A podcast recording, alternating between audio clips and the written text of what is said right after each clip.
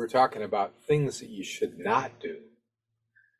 A lot of times you want to have goals in mind for how you're going to accomplish things, but you've got to have some drop dead directions for yourself so you don't make mistakes. And that's what we're talking about today on Flipping Genius.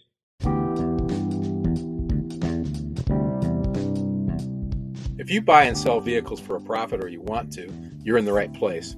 This is the Flipping Genius podcast. Our number one goal is to help our listeners make more money. Every episode, we share information, ideas, and experiences of real life car flippers. I'm Randy Lee. I'm the host of Flipping Genius. I've flipped cars most of my life. For over a dozen years now, I've been a licensed dealer. I am working to build the best podcast about successfully flipping cars for a consistent profit. Let's get to it, flippers. Okay, we're talking about what you shouldn't do. One of the first things I thought of is you shouldn't project too optimistic of a selling price. Um, when I when I calculate my selling price, uh, my estimated selling price of a vehicle, I usually use Kelley Blue Book Kelley Blue Book is what I find more of my uh, buyers, my uh, ultimate buyers, use, and also when I when I buy uh, from individuals, they tend to also look at Kelley Blue Book. So that that seems to be the most universal tool. Um, and I look at Kelley Blue Book, Blue Book private party fair price to good price. That's usually where I think I'll wind up at. Um, there's only been a couple times in all the years that I've been doing uh, vehicles that I've sold a vehicle for retail. So that's not something I usually look at. So be realistic in in what you ultimately will sell that vehicle for. When I'm making a purchase, whether it be at auction or from an individual or from a wholesaler, I take a look at the vehicle um, and judge what I believe that I'll sell that vehicle for. Generally, I'm using private party fair price because uh, I want to be um, conservative. And for instance, if I have a vehicle that I believe private party fair to good price is going to be about forty two hundred dollars, and you know when I when I sell it, um, I want to make about fifteen hundred bucks on that vehicle, so that brings me back to twenty seven hundred dollars let's say I, I guesstimate that we'll have to put about $700 in repairs into that vehicle to get it there. Now I'm down to $2,000 and then I throw another 200 bucks in for overhead costs. That's $1,800. Um, when I pull, let's say $600 in uh, selling fees at an auction, that leaves me 1200 bucks that I can buy that vehicle for. That may seem crazy cheap to you, but that's the number that is rock solid in my mind if I'm at auction to buy that vehicle. Now, if I'm buying that vehicle from an individual, that 600 bucks I just talked about, I don't have to throw away on uh, on buying fees, so I can go uh, to the $1,800. And if that's in my mind, that is the number I I use when I'm I'm making that purchase. I stick to that number like glue. Uh, I don't get off of that unless something else comes up, like I notice maybe the vehicle's got some special features that I think I can get another hundred or two hundred dollars for it. I may make some uh, changes that way. So do not be too optimistic when uh, you're estimating your selling price. Uh, number two, um, do not buy with your heart, buy with your head. And this can go a lot of different ways. Um, the thing that pops in my head right away is, it, for me, is the vehicles I like to buy for myself um, are not necessarily the vehicles that people will want to buy. Now that that that vehicle could look totally different for you, so I'm not even going to talk about what it looks like for me because that could confuse you. So don't make the decision based on what you want. Based base the, the, the decision based on what you know your your uh, buyers want, um, and that could that could be different in California than it is in uh, in Colorado. It could be different in Colorado than it is in England, and it could be different in England than it is, is in Australia. It could, you know, you get the point. Wherever you're at, the vehicles that are in demand are are different, and the price range is different. But use your head, and if you don't know the answer to what people want and what will sell, uh, do a little homework. Uh, for me, that would just be looking mostly at, at Facebook Marketplace at this point. Today is August 23rd, 2022. The reason I mention that is because if I was talking to you on August 23rd, 2012, it would be a whole different place that I would be looking at to to to buy and sell vehicles. Um, and I suspect 10 years from now, that place will be different. So um, look at the tools around you and how you're going to buy and sell and see what's buying and selling and what it sells for uh, before you make your decisions. But make your decision, your buying decision, with your heart, with your head, not your heart. um, and and also number three, do not allow your ego to enter the the fray. Um, what I mean by this is, especially especially if you are at a uh, a car auction, this is something that can come up, or even if you just have an auction right there at your desk, like uh, uh, a, silent, basically a silent auction where you're you're purchasing online. Uh, don't let the fact that that other people are willing to bid more for a vehicle affect you. Um, and and it's probably more ego is probably gonna, gonna come in and play more when you're standing in a lane next to somebody else, or maybe you've got more than one person interested in a vehicle. You're and you're competing with somebody else uh, for to, to purchase a vehicle. Um, use your number. Use your number, and, and if somebody uh, that vehicle, that sample vehicle I mentioned earlier, if they think it's worth twenty five hundred, let them pay twenty five hundred, whether it be at an auction or wherever. If it doesn't make sense to you, don't pay that. So it's not just your head that gets in the way, it's your ego that can get in the way too. You know you can afford it. Sure, you can afford another 700 bucks, but you're not there to prove anything. You're there to make money. Um, next thing, uh, next thing, number four, number four. Do not buy blind unless, unless I got a caveat, unless you buy cheap. Uh, I've bought a lot of vehicles this year from from a, a, source, an auction source, where I only get to hear the engine run for 10 seconds. I can go look at the vehicles uh, pre pre auction, but I can't drive them, and I can get very very little information out of them. So I've got to buy these vehicles cheap in order for me to make money. So don't don't buy blind unless you can buy cheap. I mean, the fact is, if if you can buy a vehicle in a situation where if you get it at that price, you almost can't lose, then it's okay. Um, almost can't lose. Be careful with that one. And and and when you do lose, if the the loss is not so great that it damages you uh, financially, then go ahead. And that's what I do. That's exactly how I do it. But uh, if you can, try not to buy blind ever, but if, if in in many situations, you're going to have to go in and make a decision quickly. Make sure you make a, a smart decision. Number two, with your head, not your heart. Um, number five, do not believe anyone until they prove believable.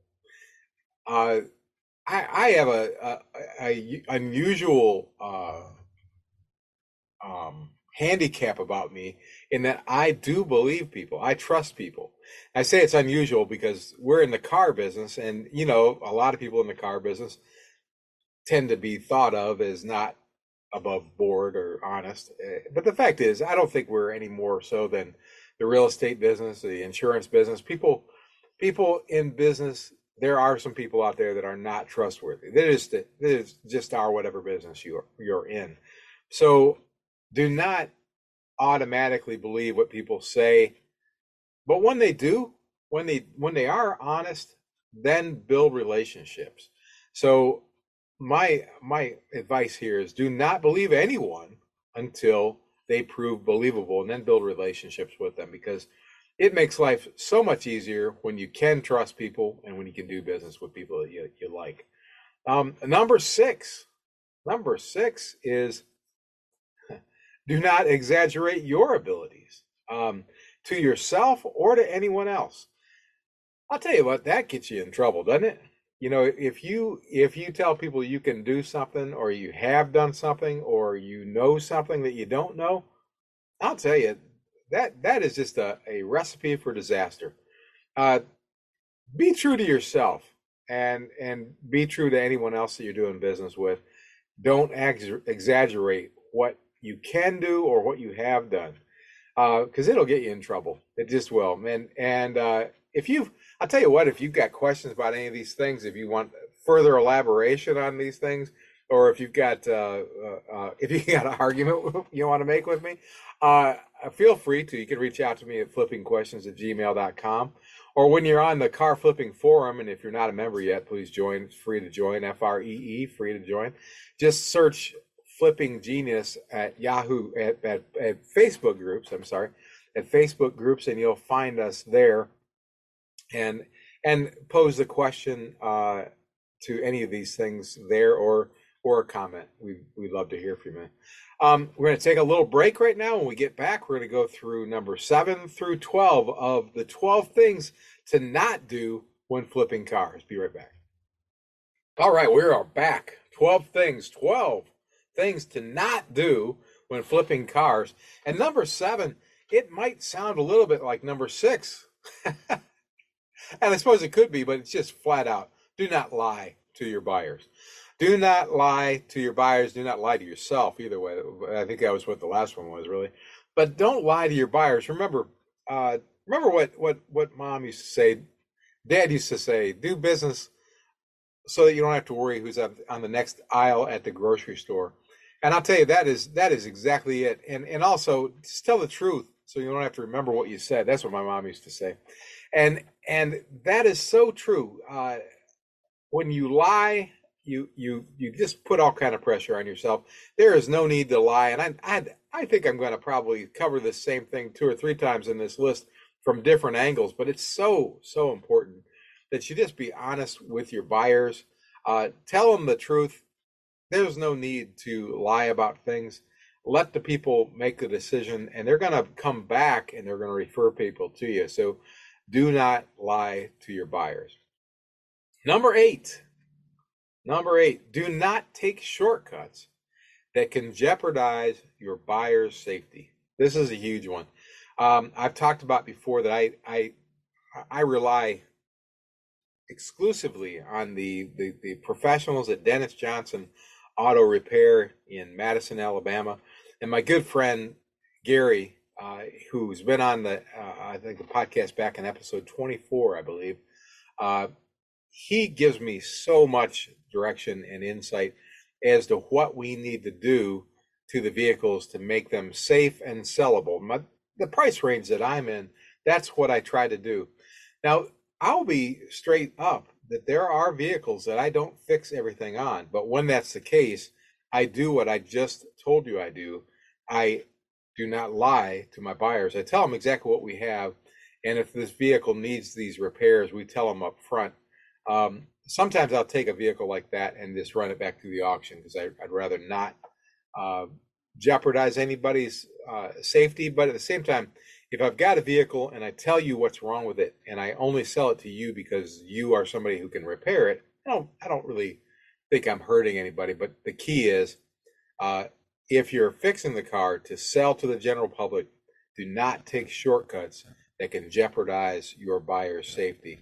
Um, you want to sleep at night, right? And you want to not worry about the next aisle at the grocery store and all that stuff. So um, don't don't take shortcuts there. I do take shortcuts. I do take shortcuts on uh, cosmetic repairs um, all the time. You know, but but the fact is that, that people can see what I did. I'm just trying to hold my costs down when when that is is possible. Um, so number eight, do not take shortcuts with that will jeopardize that could jeopardize your buyer safety. Number nine, do not hesitate to use full disclosure. Now these these all sound like the same thing. They really aren't. They really aren't. When you when you price it right, honesty is always in your favor. I I can think of uh, uh, actually a vehicle I sold last week. It's exactly why it sold last week is because I disclosed everything to the point where we actually took a look at at what uh, uh, Dennis and, and Gary had written on their report after they did a couple repairs. There were some things that that were still uh, possible concerns with the vehicle. We went over line by line what those things were. Um, I went around and showed them things that I'd found in the vehicle that they were not going to find that they were aware of. And as it turned out, when they bought the vehicle, they told me they'd been looking for three or four months. Um, was my the mine the best vehicle that they had seen in three or four months in that price range? It could have been because I I try to price them right, but the thing that they said is that I was the first person that had told them everything I knew about the vehicle before they bought it, and that was that was pretty fun. It's fun to, to be the person that they trust. It it does. I, I feel uh, I feel uh, a degree of responsibility that uh, that I I worry about a little bit. I pray over, over about it later, uh, honestly, because it's it's um, out of my control when they when they take possession of the vehicle. It's a used car, and I want it to be right, but but I don't feel bad about anything I haven't disclosed. I've disclosed everything I know. So do not hesitate to use full disclosure because when you price it right, honesty is on your side. Number 10, drum roll. do not give in to the buyer or the seller's sob stories. Now this is a this is another one. Uh, you know, talking about the heart and the head.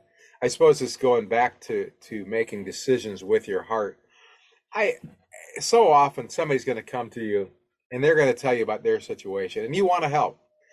Um, and I'm not going to tell you to never ever help because I and I can't say that I've never ever helped.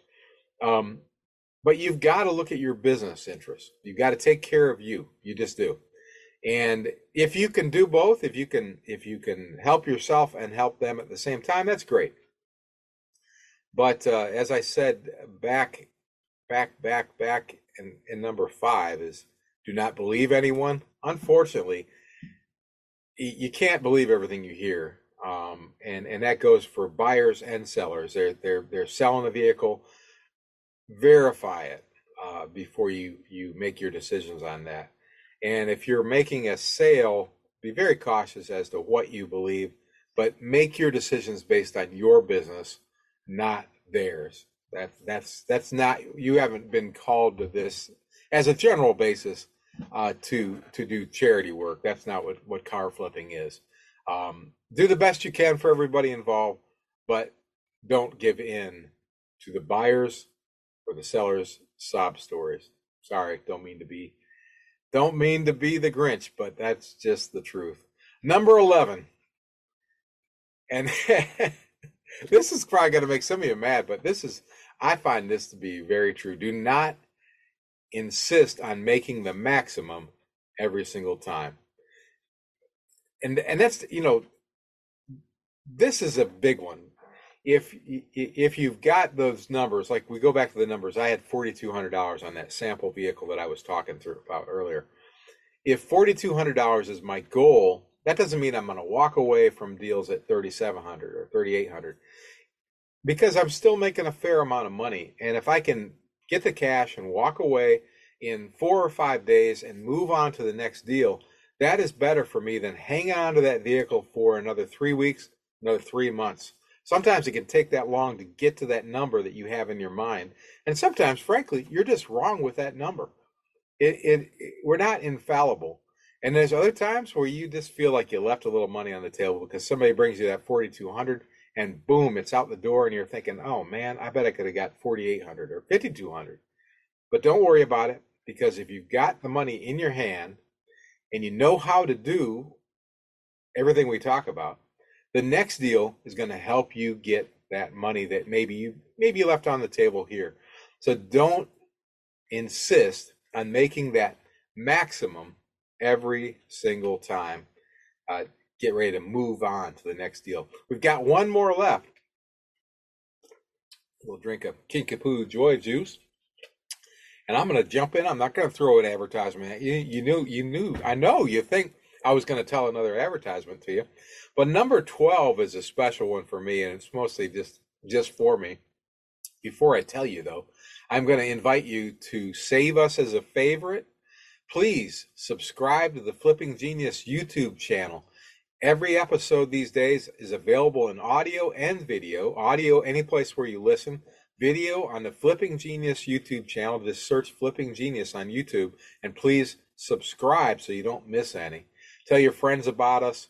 Give us a five star review any place you can. If you have any questions or input, you can email me at flippingquestions at gmail.com or join the car flipping forum and become a member there and share us some information. Also, if you would consider becoming a car flipping partner or or a flipping genius uh, team member or a flipping genius champion, just go to flippinggenius.com. Just one G F L I P P I N G E N I U S dot com and join us on there. You can help the program, and also we will partner with you to the degree that you partner with us and help you make more money because that's the number one goal of the podcast.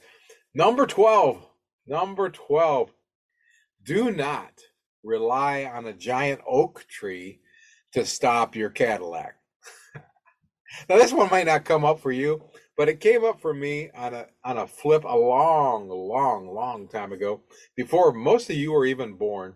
I I had a 1966 two tone, might have been three tone, uh, Cadillac Coupe de Ville, and that old girl was running, but she didn't have any brakes. And I was bringing it home one night, uh, early, early in the morning, uh, late, late in the evening about three o'clock in the morning, and I knew all the turns all the way home through Toledo, Ohio, where I lived at the time.